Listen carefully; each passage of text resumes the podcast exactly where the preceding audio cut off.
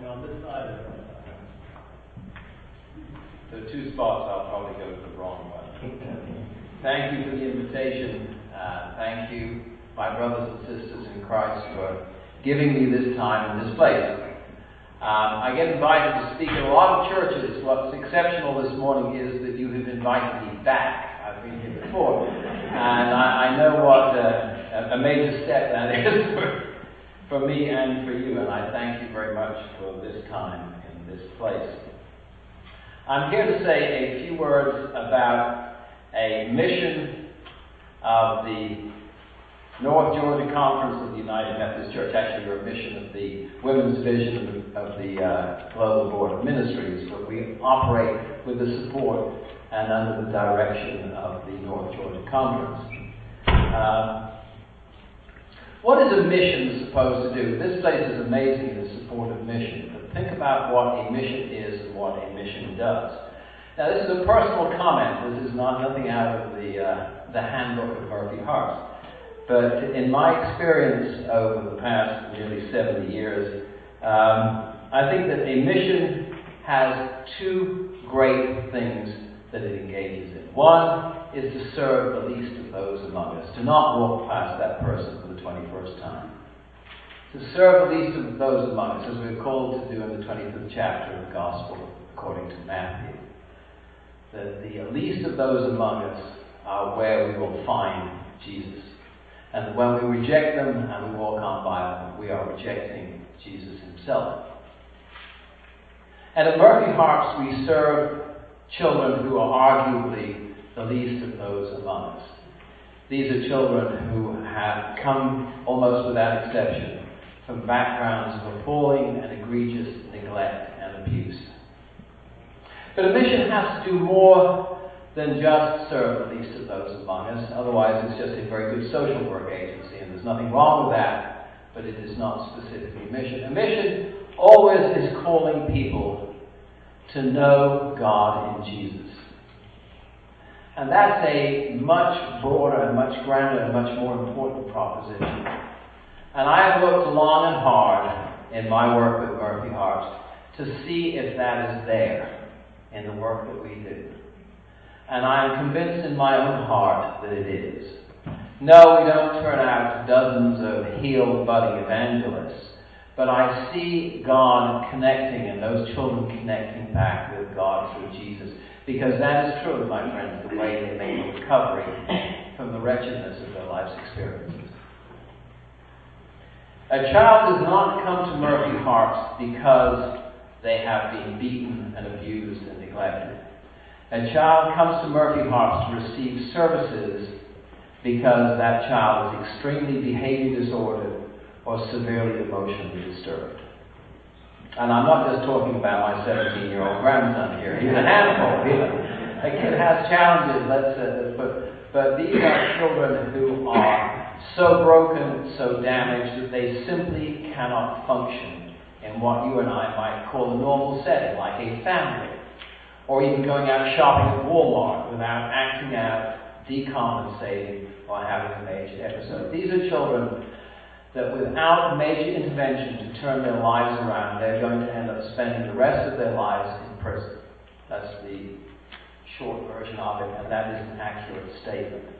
We are intervening and providing services to kids that others have not been able to reach. On average, a child that comes to Murphy Harpst has already been in 14 unsuccessful foster placements. Think about that. Being invited into a family, a good family, saying, We love you, we want to take care of you, we want to help you. But the child's behavior is so outrageous and so impossible that you or I simply could not take care of that child. You know, they shoot the cat, set fire to your house, whatever. Uh, just just awful stuff. And so the child is told, told, come here, come here, no, go away, go away, go away. You start with a family of origin that is abusive or extremely neglectful, and then time after time you're told, come here, and then you're rejected. By the time we receive ch- these children, they are complete emotional wrecks. There are so many things we do and that you help us do to change those lives. And I want to say a few words about this mission and ministry and how we do that. The stories of the backgrounds of these children will make you cry. I don't tell those stories anymore because I can't get through them. But make no mistake, these children are dangerous. They are teenagers, they are violent, they act out, they are a danger to themselves and others. Many are suicidal, they harm themselves, they harm other people because that is, the, that is their expression, that is their life experience of violence and rejection. The good news, and we are Christians, so I'm meant to bring good news. The good news is that Murphy Harpst, as a mission and ministry to these children, is successful. I was asked this morning in the UMM group, and thank you guys. Great breakfast, great gathering, great support from you all. Thank you. Um, the uh, I forgot what the beginning of the sentence was. That's what happens when you reach my age. Never mind. Right along again. Um, I was asked this morning at the UMM group, uh, how do you measure success? Yeah, as I said, we, we, we, receive public funds, some public funds from the state of Georgia for room and board to take care of these children as if we were a foster parent. And so we have to report on things, and so we have statistics that show all sorts of measures of improvement. But uh, I'm going to tell a story because that's what I do. I'm just a storyteller. It's obvious by now that I'm not a preacher. Um, tell a story that I think I told in the past. pastors' con meeting that you were at, so sorry if you hear it again. But a story of success and the peculiar ways that one might measure it for children who, uh, like the children we serve. I was at a, uh, a clinical meeting, a meeting with a clinical director when they invite administrative types like me to come in and learn what's going on with the children with the program. And uh, this clinical meeting was unusual by the standards of most clinical meetings, and I speak from experience because I used to work at the State Psychiatric Hospital in Rome. Uh, the meeting was unusual in as much as our clinical director opened it with prayer. And uh, that's entirely appropriate, but happens very rarely in most places. And it reflects the kind of people we have working with us and with our children. And we continued with the meeting for a long, long time, and it was in our chapel at Murphy Harpst, which is the biggest space we have to gather in.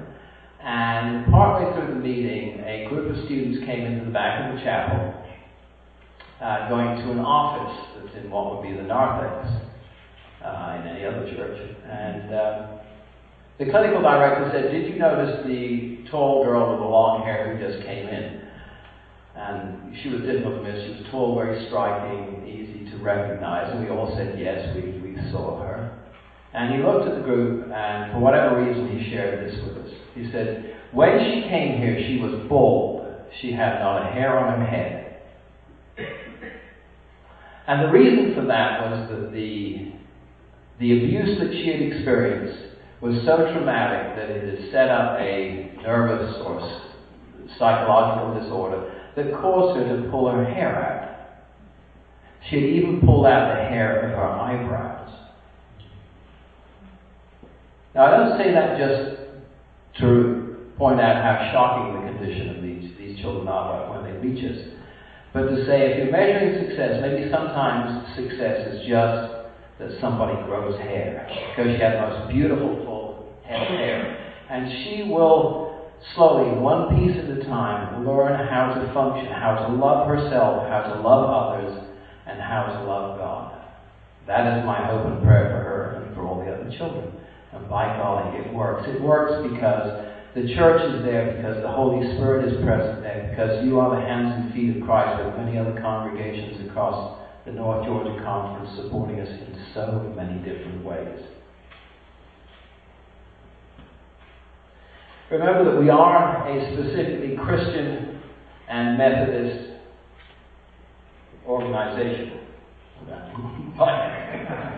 right on my nose here. and it won't go away. Anyhow, let's get back to order here. Um, having been raised both in the Methodist and in the Anglican Church, as an Episcopal church, I'm driven by the lectionary. Just one of those things that you never get out of your system. I looked at the lectionary for today, And um, one of the readings was from the letter to the Romans. And it's about God's promise is received through faith. Let me read a little from the uh, fourth chapter of Romans, I think beginning at verse 18. Against all hope, Abraham in hope believed and so became the father of many nations, just as it had been said to him, So shall your offspring be. Without weakening his faith, he faced the fact that his body was as good as dead, since he was about a hundred years old, and that Sarah's womb was also dead. Yet he did not waver through unbelief regarding the promise of God, but was strengthened in his faith and gave glory to God, being fully persuaded that God had power to do what he had promised. My own experience and my own belief that is that Murphy Harpst holds on for those children that promise of God and that it works for them. That has been true since our beginning. Another story. Here we go. We were founded by two ladies. Uh, so, ladies, there's no telling what you can do answering a call from God. Uh, in 1924, 91 years ago, a Methodist missionary, Ethel Harpst, opened a, an orphanage in Cedartown, Georgia, which is where we are still located. And the campus she caused to be built is still the campus that we occupy built with money from the UMN from all over the, uh, UMW rather, from all over this nation. And it still stands and still works quite well for us. In addition, a few years later, in the early, very early 1930s, a young black woman who had put herself somehow through Spelman College returned home to Cedartown, Georgia, and opened a school. This is in the midst of the Depression in a Georgia that is driven and ruled by the Jim Crow laws, by segregation. Who would think that a black female in the midst of the Depression could do great work? And she did. She opened her school. The only problem was that people would bring their children to her school and leave them because they didn't have the money to support their own families. And so, unwittingly, maybe, or providentially, depending on your theology, um, the Sarah Murphy School became an orphanage. So it's Georgia 1930s, one orphanage for white kids, one orphanage for black kids. In 1951, the Sarah Murphy home burned. It was just a glorified, oversized sharecropper's home. You know, the kind of places that had holes in the floorboard, you could look through the floor and see the dirt underneath. It had never been more than that, physically. The home burned, and some community leaders in Cedartown decided that this was an important mission to serve the community. In times, they were indeed changing a little bit. And uh, maybe the community should support the Sarah Murphy Home, which heretofore relied on a few church donations and a few donations from black civic organizations and veterans groups. And so the first thing they did was form a board of trustees, and the first action that the board of trustees took was to do an inventory of the resources of the Sarah Murphy home. The building had burned. The total resources of the Sarah Murphy home was one cow and seven chickens. Those were the assets. But God fulfills promises to those who are faithful. And Sarah Murphy was always faithful. By her own statement and the accounts of everybody who ever knew her, she never turned a child away from that home. No money, no budget, no expectation that things were going to work. I now tell my boss when he comes to me and says, Okay, Brian, what are we doing financially this year? I said, You just got to have the same faith as Sarah Murphy. He's less impressed with that argument than you might be. Uh, but I, I, I believe that. After 91 years, why would one not have the assurance, and it is the assurance, that God fulfills the promises of the faithful? The whole Bible is full of that. The whole of our Christian history is that. And it works because of you. Our Sunday school class, again, in your comments, Reverend, you're talking about the church as the hands and feet of Christ. That's what you are. When you go forth into the mission world, I saw the sign as I came in, uh, into the mission field, you are serving the as the hands and feet of Christ, supporting the children that we work with. How do you do that?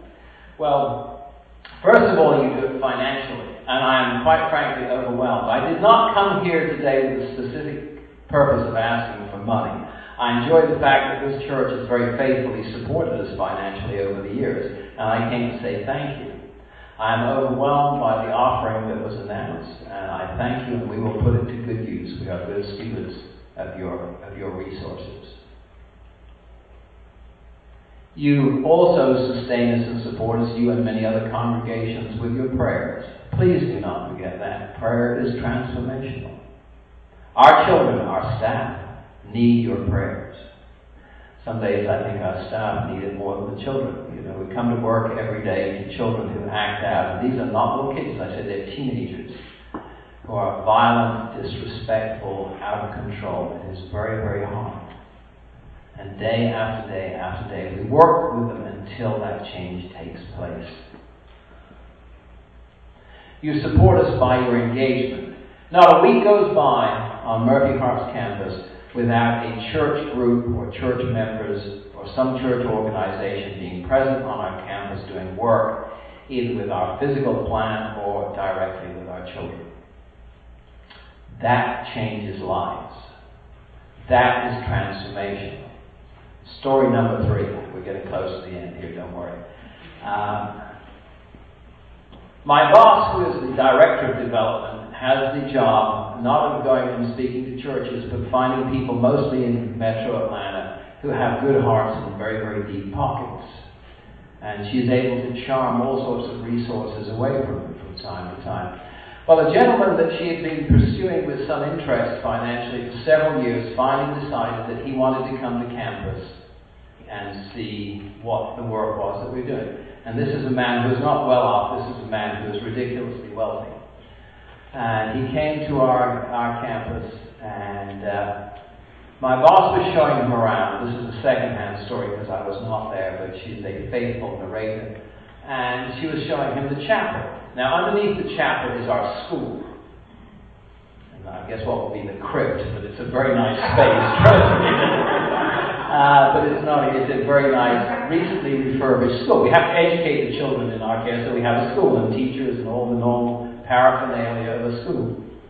And uh, everything was going well, and she went out behind the altar to where steps go down to the school, and they were chatting away, and all of a sudden this young boy, 10 years old, probably the youngest child we have in our care at the moment, well known to us, a child that was just not responding in any way to anything we were doing with him. Just completely, the kid's completely bonkers.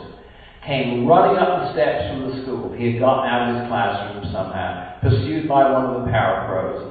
And the kid was just cursing and shouting and hollering. He came to the top of the steps and he saw my boss and this gentleman, looked at them, said something inappropriate and unkind to them, and then turned around and ran back down the steps.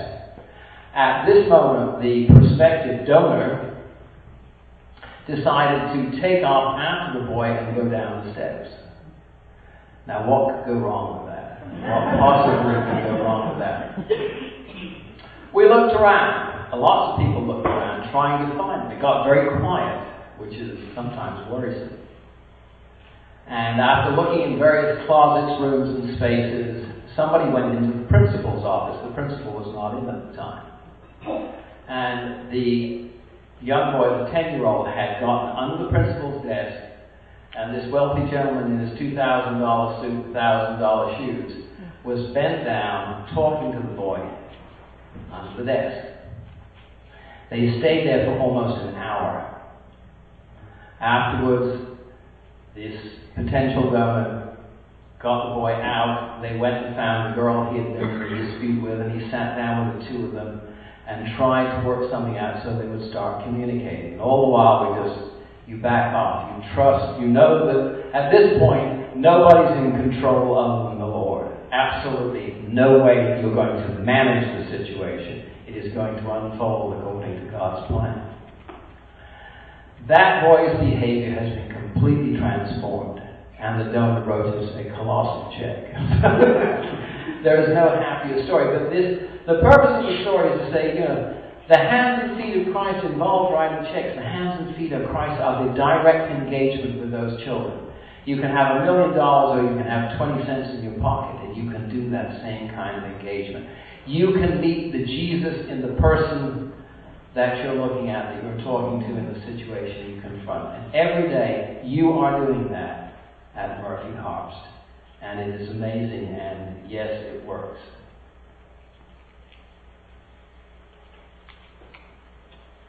Usually at our dismissal, and we're getting close to that, um, we're invited to go forth to love and serve the Lord. And you're going forth and loving and serving the Lord and being the hands and feet in Christ, you are bringing about transformation in the lives of some of the least of those among us. And you are helping those children find a place to, where they can reach out and take a hold of the hand of a loving God, something they've never experienced in their lives before. For that, we thank you and God bless you.